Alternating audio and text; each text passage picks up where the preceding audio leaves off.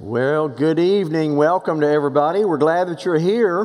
What's our new study on? I, it's Revelation, isn't it? You, that's good. It's great to see a great crowd here. I know we have a great crowd online, and many of you have told us that you're going to be joining in uh, virtually tonight. So I know we have a, a, great crowd there, and it's good to have all of you here uh, as we look at the book of Revelation together. So let's pray together, ask God's blessings upon our time and pray the Holy Spirit will be our teacher all throughout the series, not just tonight, but as we begin this evening. Let's pray together. Father, thank you tonight for the opportunity to open up your word, a passage of a portion of your scripture that, Lord, is, is difficult so many times for us to understand. But I pray that over the course of these weeks, as we go through Revelation, that you will be our teacher. You will be the one that opens up the Word, speaks to our heart exactly what you want us to, say, to, to know and and to hear. And so, Father, we thank you for Jesus. He is the main star of the book. And I just pray that as we go throughout these chapters, that we will see Jesus in a greater and a, in a more significant way than we already have. God, thank you for everyone who's here live with us in person.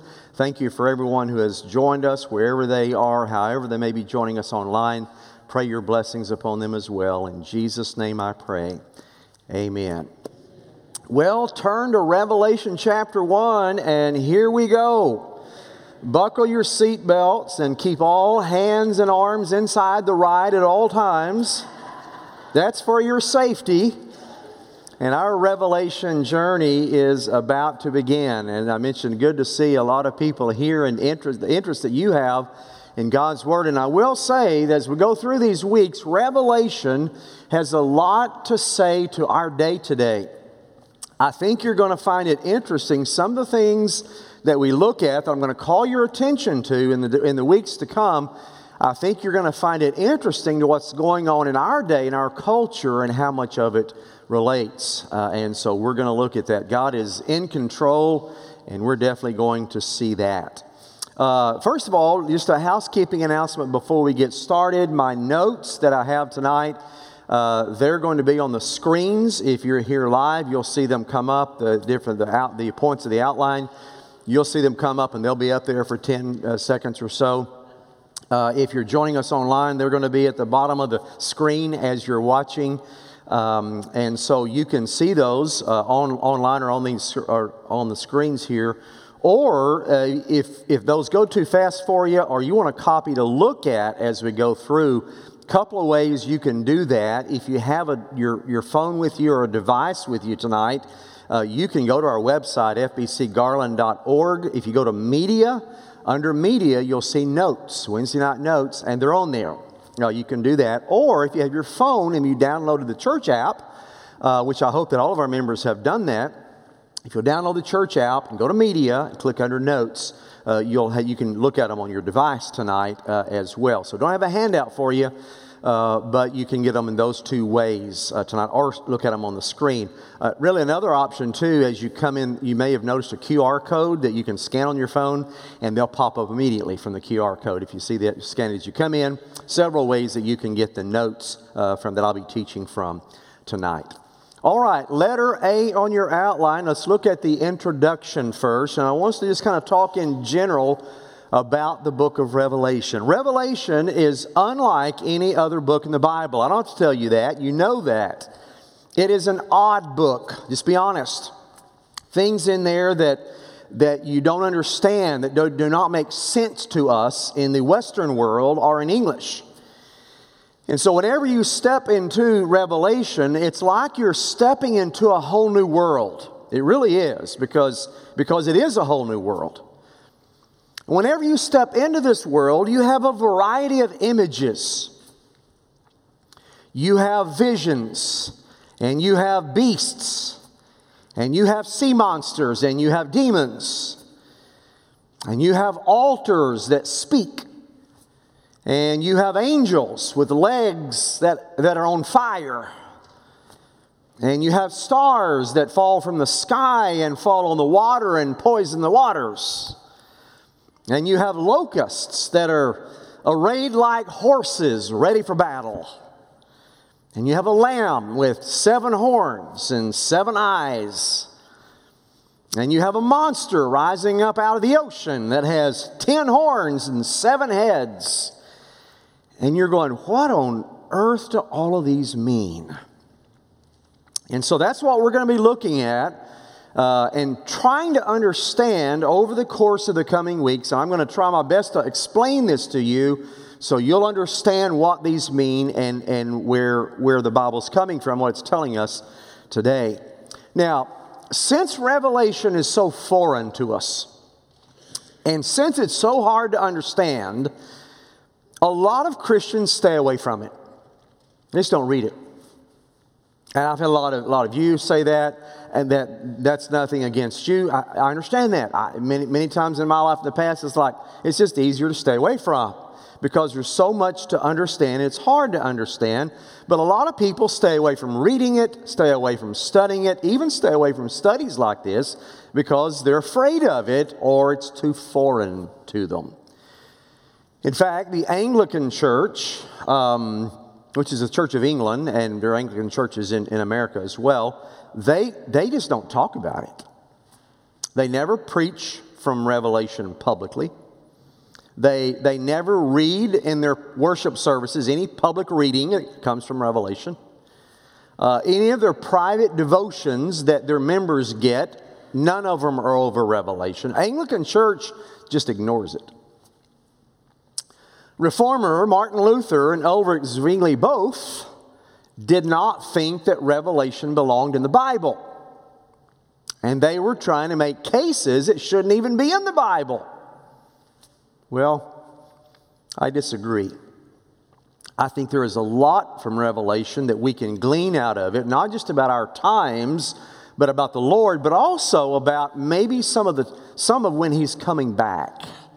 And what are some things that are going on in our world eh, before that happens in the midst of it happening. So, just because Revelation is difficult to understand, it doesn't stop us from reading it like the Anglican, Anglican Church, or certainly does not stop us from studying it. And so that's what we're going to be doing over the course of the weeks as we go through. Revelation gives us the most panoramic view of history that we have, not just in the Bible, but really in any document. It gives us a beautiful picture of all of history. It was written during a time when Christians were being persecuted. I'm going to talk about that more in just a moment. When Christians were being persecuted, and this book was a source of strength and encouragement to hang on. Roman Empire was coming against them. They were persecuting, they were beating, they were imprisoning, they were killing them. And God gave them a gift of revelation that encouraged them, gave them strength and support, and they treasured it. So we should treasure it as well. Revelation lets us know God's in control. Sometimes in our world today, we look at our, all that's going on around us and we wonder if God's in control or not.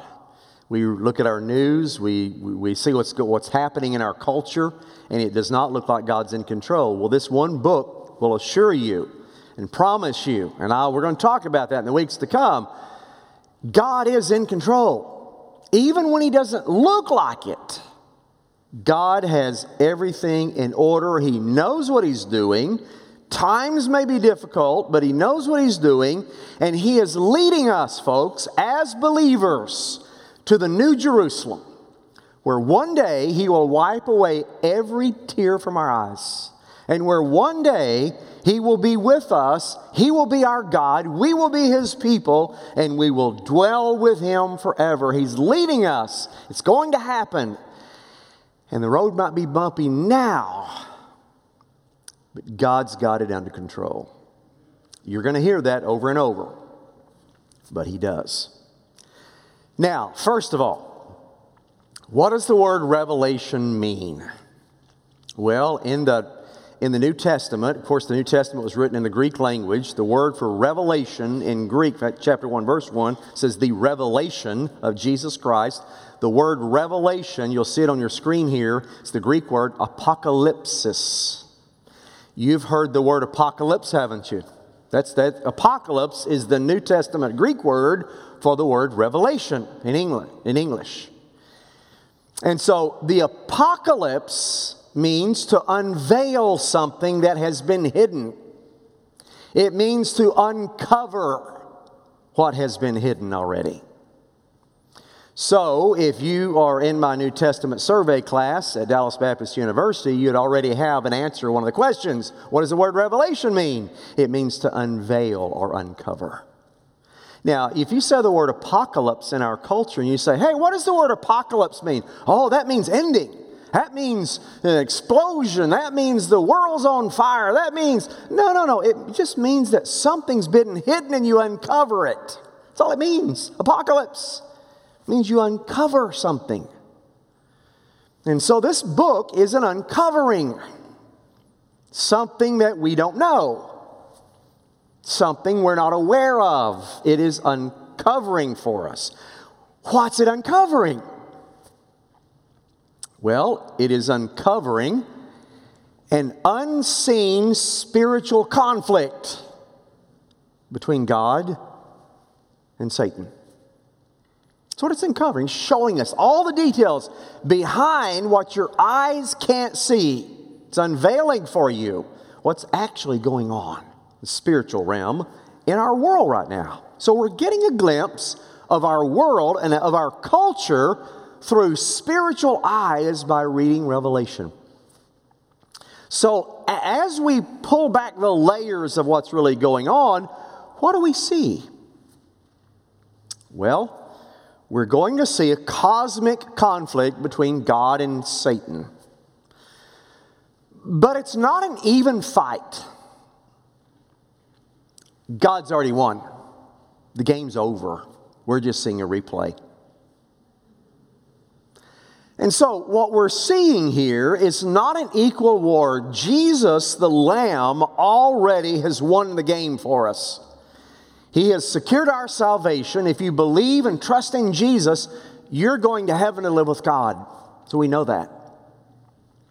So, the, the Lamb has already won the decisive victory on the cross but in the meantime, we are continually to being assaulted by the dragon.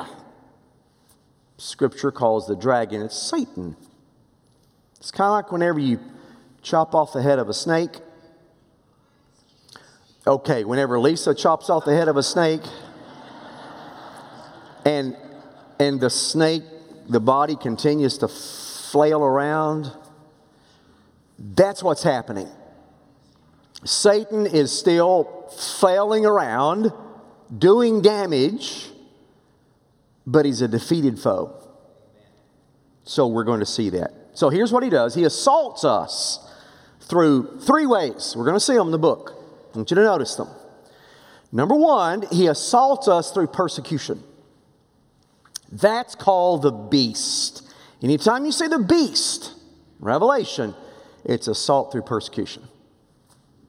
Second way, he is, he is assaulting us through false teaching. It's working. You ought to go to the internet and find out how much false is out there that's being taught about the Bible that's wrong. And it was happening in the early church. So the second one was the false teaching. That's called in Revelation the prophet. Anytime you see the prophet mentioned, it's false teaching. And the third way, so, so persecution number one, false teaching number two, and listen to the third one, number three, cultural approval. Now that hits close to home, doesn't it? Culture telling you what you're supposed to believe, and if you don't, you're canceled. Well, that's hitting a little closer to home and that's called the prostitute. So, anytime in, the, in Revelation you see a reference to the prostitute, the great prostitute, that's the cultural influence, the cultural approval. So, let me, let me recap those. Three ways that as the snake is flailing around, three ways he's trying to inflict damage before he's bound for hell. Persecution, the beast. False teaching, the prophet, cultural influence, the prostitute, or some translations say the harlot. So, Revelation really does reveal to us what's going on in the world. Now, that's the introduction. Tonight, what I want to do is, I, I want us, we're only, we're only going to look at three verses in chapter 1 tonight. In general, here's what I want to do. Every Wednesday night, I want us to cover one chapter. One chapter a week is going to be our, our, our, our game plan, but tonight's a little different. Tonight, I need to give you the background of the book and show you how to interpret Revelation. So, tonight is going to be critical for the rest of our study. If, if we don't cover this background tonight, you're not going to understand Revelation. I'll be honest, you're not going to understand it without this background I'm about to give you, and you're going to misinterpret it. You're going to think it's saying something it's not saying. So, a lot of people do that. There are internet sites out there all over the place about Revelation. Many of them are misguided. Many of them are misinterpreted. Many of them don't know what they're talking about. They don't understand the background I'm about to give you. So tonight, I want you to stay with me because it's going to make a lot more sense in the coming weeks if we start diving into the book now after having studied the background. So, here we go. I want to give you the background. This is going to make the book make a lot more sense. Letter B characteristics of the book. First of all, uh, number one, there is a long series of complex visions in this book. A lot of complex visions. More than 60 visions. 60. Think about that. John saw into heaven and he saw visions, more than 60 of them. And what makes them difficult to understand is the visions all blend in and overlap and go back and start over and pick up and expand on one another. And then they give you the, an overall view of some of the colossal events that are going to happen. And so all of these visions get, get confusing. And so I'm going to try to keep them sorted out for you. I said I'm going to try to keep them sorted out for you. That's my goal. So, first of all, a long series of complex visions. Second, there are many references in Revelation to the Old Testament. The Old Testament. I'm going to stop as we go through here and I'm going to show them to you. More than 350 references in Revelation to the Old Testament. A lot of people don't realize there's a connection between the Old Testament and Revelation. There's a strong connection. More than 350 times the Old Testament is referred to. In fact, there are 404 verses in Revelation. 278 of the 404 are references to the Old Testament. That's 70% of the book. It's referring back to the Old Testament. So, let me give you an example. Revelation 12 talks about a woman with 12 stars on her head. Well, that kind of seems random. It's not random at all. If you read Joseph's dream in Genesis 37, he describes a woman with 12 stars and tells you who the stars are. They're the tribes of Israel. So the Old Testament will interpret a lot of the revelation for you if you refer to it. And I'll do that as we go along to help you understand it. So there's a lot of Old Testament in the book of Revelation. Number three, there are other books referred to in Revelation as well. You say, what books? Well, the original readers of the very first Revelation, when they, when they received it, seven churches received Revelation. As they're reading, reading it, they would have known what those books are and they'd been very familiar to them. Now, we don't know what the books are, and so they're unfamiliar to us. So we're reading along, we're going, that doesn't make sense. But the readers, the original readers of the Revelation, it makes perfect sense to them. Let me give you an example. If I were to tell you it was the best of times, it was the worst of times. Ah, okay, Charles Dickens, A Tale of Two Cities. Well, you would know that, right? If somebody 2,000 years later read that I made that statement in church tonight, they would go, What on earth does he mean? You'd know, but they wouldn't. That's Revelation. There were a lot of books circulating that weren't in the Bible that they were very familiar with. that is referenced. They are referenced in Revelation, and they knew exactly what they meant, and we don't. So that's just a warning. There are some things you're going, I don't know what that means. Well, it's because we didn't know what the books that they were referring to. So that, that's in there as well. Another thing, another characteristic, the original readers were familiar with this type of writing. They were familiar with apocalyptic literature. Uh, the type of literature that they were familiar with was in code. Revelation is in code. What do I mean by that? What I mean by that is, let's say, for example, you're in the early church and you're being persecuted by the Roman government, and you want to get a, a, message to another Christian, but you don't want the Roman government to see what you're writing. So y'all come up with a code. Revelation is a code. So whenever it says, the beast is rising out of the ocean, do not bow down to the image of the beast. A government official intercepts that and goes, It makes no sense. They're out of their minds, they throw it away. But if another believer got it, the beast is code for the Roman Empire. And the image is the worshiping the image is code for not worshiping the Roman emperor. And so it was code they understood, but the Roman government, as they intercepted it, would not understand it. So some of Revelation is in code that they would understand, and I'll mention that as we go along. Last note on the characteristic is this do not become too enamored with the symbolism in the book. Let me say that again. Do not become too enamored with the symbolism in the book. I don't know how many people out there today are so enamored. Oh, wait a minute, that's got to be China. Oh, and that's Donald Trump. I know it is. Oh, that's the, those are the Democrats right there. Oh, wait, wait a minute. That, that's, the, that's the coronavirus. That's what it's talking about. No, no. You're missing revelation if you do that. Now, there, are there references to some events going on? Yeah, I'll point those out as we go along. But don't try to become enamored with the symbolism that's there and try to make it more than it is. All right, go letter C on your outline, the author. Author was John, the apostle of Jesus. He wrote the Gospel of John. We just covered that Wednesday night. He wrote 1 John, 2 John, 3 John, and Revelation. So he, John has authored five books of the Bible. How old was John when he received the revelation?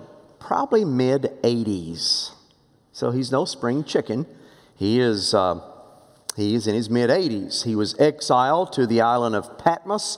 Patmos is 40 miles southwest of Ephesus in Turkey there in the Aegean Sea. And so he was preaching the gospel. The emperor did not like what he had to say, so they banished him. Some say to die out on the island of Patmos. He didn't die, he made it back, by the way, to Ephesus. Banished him to Patmos out there by himself. He's worshiping by himself on Sunday morning when God pulled back the veil of heaven and allowed him to peek in to see what's going on, and he wanted him to write down what he saw and that is our book of Revelation. Now, let me say this right quick. It is Revelation singular, not Revelations plural. Don't ever say Revelations. It's one revelation. It's the revelation of John, period. It's the revelation.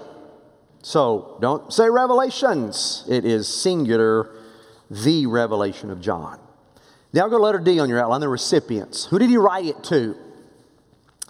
Church, seven churches of Asia Minor. We're going to talk about those probably week after next.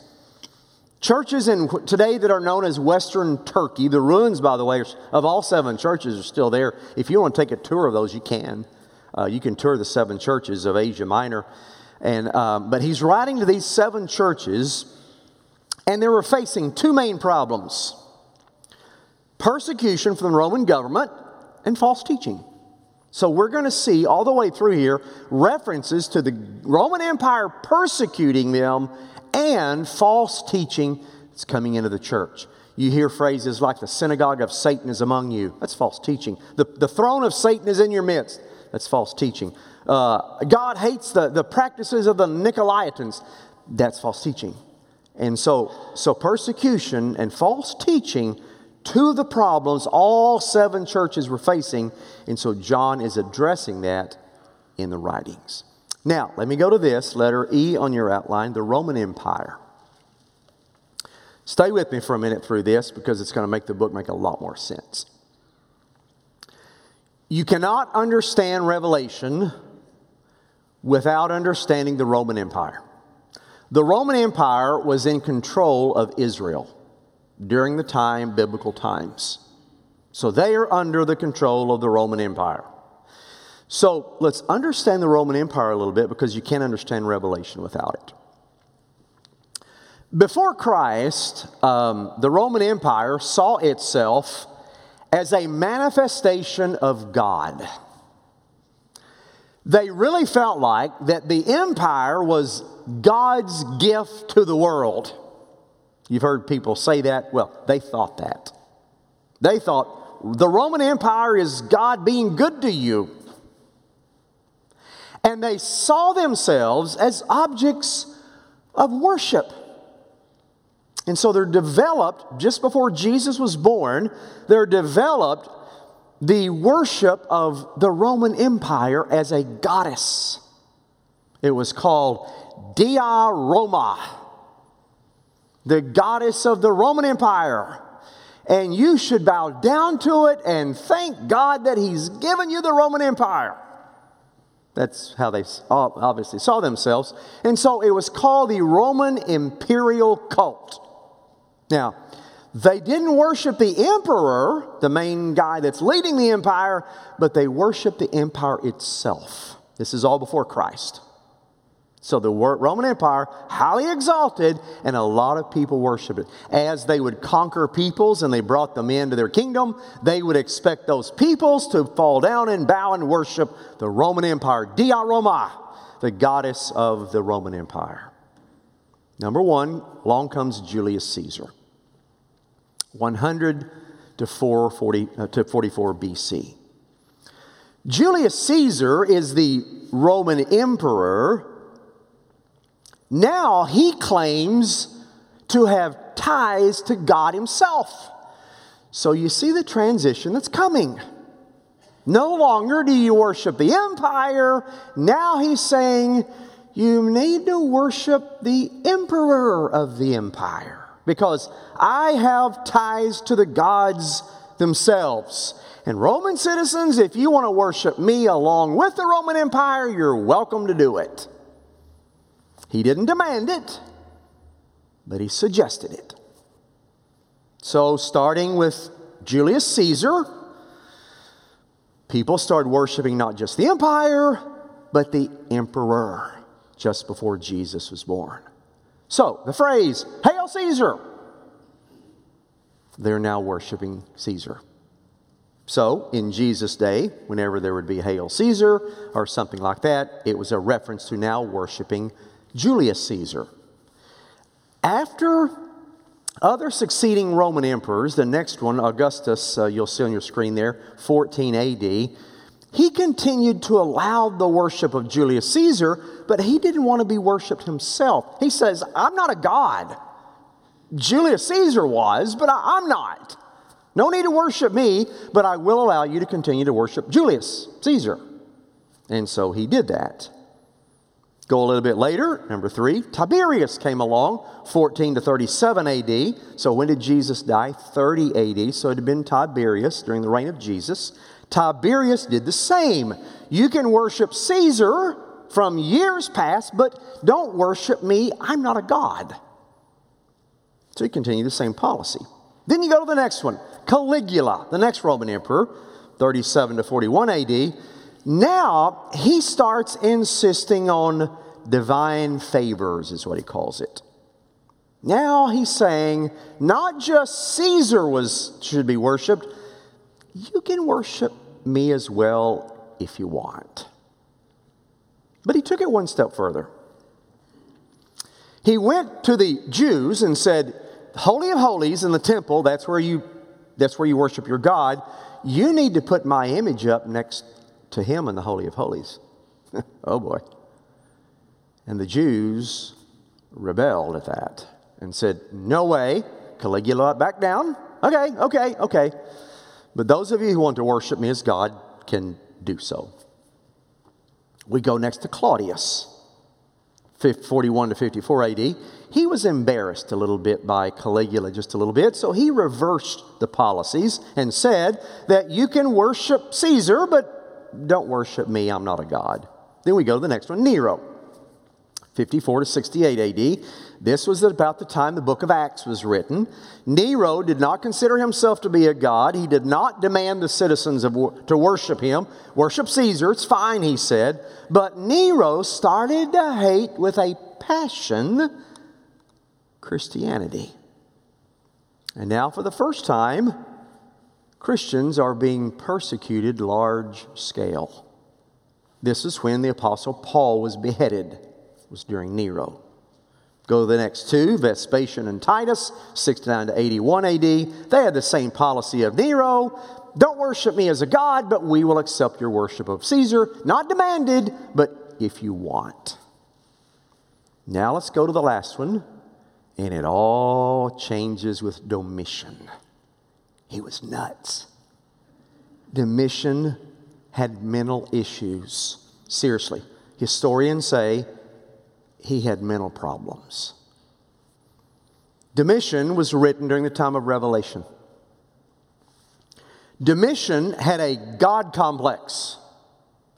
Not only did he say, You can worship Caesar, he says, You must worship me, and it's not optional, I'm demanding it because I am God. And if you do not worship me as God, I'm considering you to be an atheist. So he called Jews atheists and he called Christians atheists. He erected monuments of himself and had people worship and bow down to the monuments to Domitian. When he and his wife would arrive at the theater, he demanded everyone stand in the theater and all go, All hail our Lord, all hail our Lord and his lady. Whenever there was a government correspondence, he would demand them to say, Our Lord and God Domitian. Whenever you spoke to him personally, you had to address him, My Lord Domitian, my God Domitian, and then you could carry on. He thought he was God. Well, Christians had a big problem with that. So, what do you do? Whereas worshiping Caesar was optional, you didn't do it. But now worshiping Domitian is demanded. What do you do? Well, some believers bowed and worshiped and asked God to forgive them. And other Christians in these seven churches of Asia Minor, they did not. We are not going to worship the emperor or his image. And so, as a result, he had them arrested and persecuted and beheaded. So, these seven churches that received the book of Revelation had many members who had been beheaded. So, at the height of Domitian worship, Revelation is written. So, there was a code for Christians to communicate messages without Domitian and Roman officials knowing what you're saying.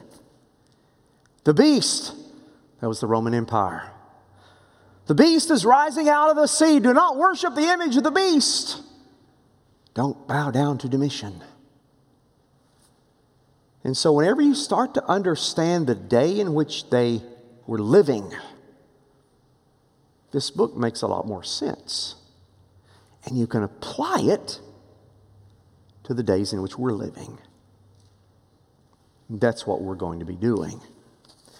Now, let me give you a few reminders, then we'll read verses, the first three verses, and we'll close for tonight. Letter F on your outline, uh, four reminders. Number one, Revelation was written to the church members of seven churches in Asia Minor first. It was not written to us first. It was written to them first. Nowhere in this book will you see written to the First Baptist Church of Garland.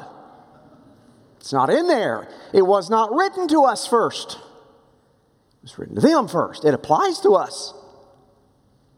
It wasn't written to us. And that's significant because before you can figure out what it means for us, you have to figure out what it meant to them. Then you can apply what it means for us. So as we go through here, every chapter, every week, we're going to look. What would this have meant to them first? Now let's apply it to what it means to us in 2022. Wasn't written to us first. Some people read Revelation like, "Oh, this is written to this is written to America in 2022." No, it wasn't. It applies to America in 2022. It's written to them. So figure out first what did it mean to them. Number 2. Revelation is not a crystal ball for date setting and private information.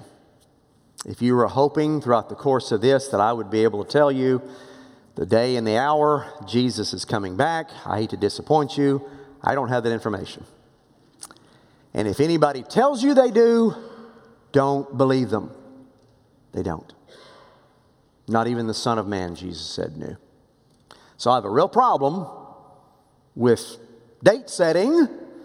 When somebody says, I know the date, it's kind of, I say, 1948 happened, okay, so all these years, be careful because if the Son of Man didn't even know, I don't think humans know. So this is not a book for date setting. Number three, do not spiritualize the passages, interpret them. Some people look and say, oh, the lion, oh, that's England. And, and the eagle, oh, eagle, that's America. That's our symbol. Eh, so the eagle, okay, the eagle in there, that's America. And the bear, that's Russia. That's their symbol. So the bear, bears mentioned, that's, that's Russia. And then an elephant, oh, it's Republicans. You know, elephants, that's Republicans. The Democrat, don't, okay, that's the Democrats, all right. The beast, okay, that's the Pope. Where does it tell you that's the Pope? You spiritualized it. Oh, the beast, oh, that's Obama. Yeah, that's Obama. Or that's Trump. It doesn't say that. that you're spiritualizing it. Oh, the Antichrist, that was John F. Kennedy. If you look at John Fitzgerald Kennedy, it adds up to six, six, six. I've heard that my whole life. John F. Kennedy was he was the Antichrist. Ronald Reagan, his Antichrist. Ronald Wayne Reagan, 666. Charles Manson, his Antichrist. I've heard all these. The Pope, he's Antichrist. Trump's Antichrist. I've heard all these. You're spiritualizing it. Don't spiritualize the passages, interpret the passages. What did they mean to them? So we can know what it means for us. Then you can say, aha, that looks like a pattern I see developing in our country. Then you can interpret it. And you're, you're more accurate with what the word means. Now, number four, exegesis, not eisegesis. What do I mean by that? The word exegesis means to draw out the word eisegesis means to read into something, draw out something, or read into something. So, as you're reading Revelation, exegete, draw out what's there. Don't read into what you think is there, or you hope is there, or you conjecture is there. So, eisegesis will not give you an interpretation of Revelation. Exegesis will. So, what we're going to do over the course of these weeks we're going to exegete Revelation. We're going to understand what it meant to the hearers so we can know what it means to us today. And we're going to see patterns develop in our world that you're going to be familiar with, that you're going to go, you know, Revelation does relate to our day. And I see it. That's what you're going to be able to do over the course of the next few weeks. Now, final word. If you find somebody who has everything all figured out in Revelation, run from them. That's what Danny Akin said, seminary president. And there are people out there, they have this book all figured out. Oh, this means this, and this means this, and this means this. If you find people like that, beware. Nobody's got it all figured out. Final word from, from William Newell, New Testament scholar. Listen to what he said. Quote, if you become preoccupied in Revelation with all the sevens, or the 144,000, or the 666, or the Antichrist, or the millennium, or the wild beasts, you're going to miss Jesus. You're going to miss the Jesus of Revelation if you get too occupied with all the numbers and all the symbols and all the beasts. You'll miss Jesus. So, what we're going to do is we're going to interpret all those. We're going to look at some theories of what may be and what may not be in our world. Throw some things around. But we're not going to miss Jesus. Now, first three verses, we'll close quickly. Chapter 1, verse 1. The revelation of Jesus Christ, his introduction, starting next week, verse 4, we're going to jump into it. Keep going. Verse 1. The revelation of Jesus Christ.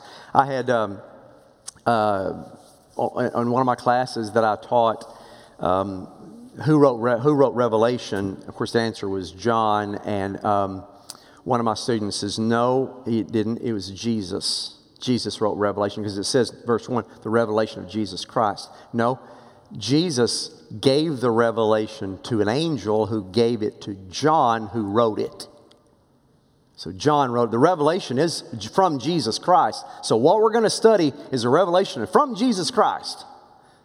But he gave it through an angel to John which God gave him to show his servants the things that must soon take place. He made it known by sending his angel. 67 times the word angel is mentioned in this book. Sending his angel to his servant John. So there it is. Jesus gave it to an angel to give to John, who wrote it, who gave it to us. Now, one quick note in, in verse 1 notice that it says the things that must soon take place. It's been 2,000 years, they haven't happened. Is the Bible wrong? No. Look on your screen there. The word soon is the word en tachei. It means quickly or suddenly. So what he's saying is, once these events start taking place, they'll happen quickly. They'll happen suddenly. He wasn't talking about soon after John wrote. He is saying when these events start unfolding, they're going to happen fast and quickly. Verse 2 Who bore witness to the word of God and to the testimony of Jesus Christ, even to all that he saw. 44 times in the book of Revelation, we're going to see the phrase, John's going to say, I saw. He saw something. This is nothing he heard. He saw it with his eyes. And he writes down what he saw when God pulled back the veil and allowed him to peek in and look. Now, look at the last verse. We'll look at verse 3. We'll close. Blessed is the one who reads aloud the words of this prophecy. And blessed are those who hear and who keep what is written in it, for the time is near. You may say, well, near is not, well, one day is as a thousand years, a thousand years is one day to the Lord. It's still near to the Lord.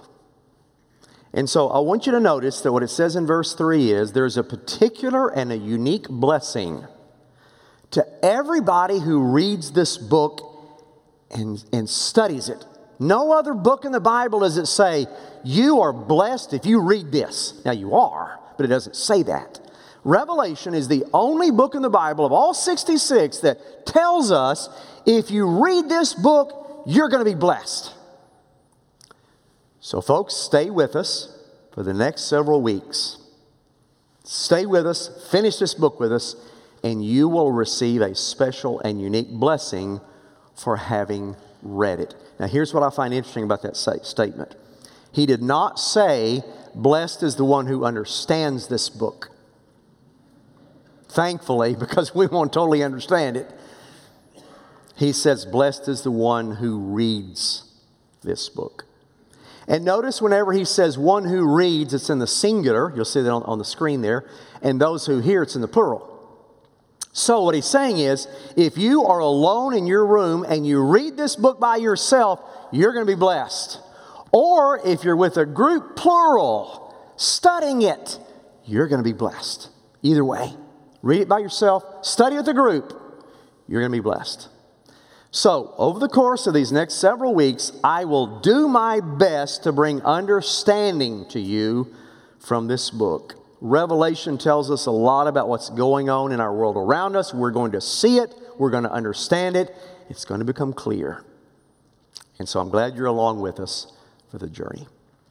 Any quick questions? We have just about 30 seconds. Anybody want to quickly come to a microphone, ask a question, or make a comment? Not at all.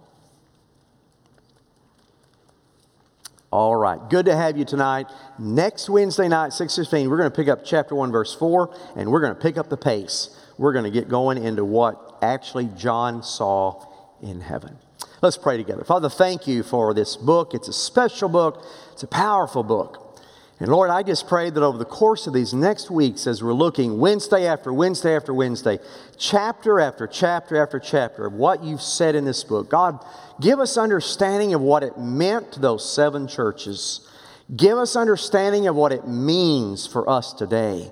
God, give us clarity of the culture around us, the, the world around us, not just in the United States, but worldwide. And God, see the things that are happening in our world as we see them very clearly in Revelation. So, Father, open up our eyes, illumine us, and teach us from the pages of this book in the weeks to come. In Jesus' name I pray. Amen. God bless you.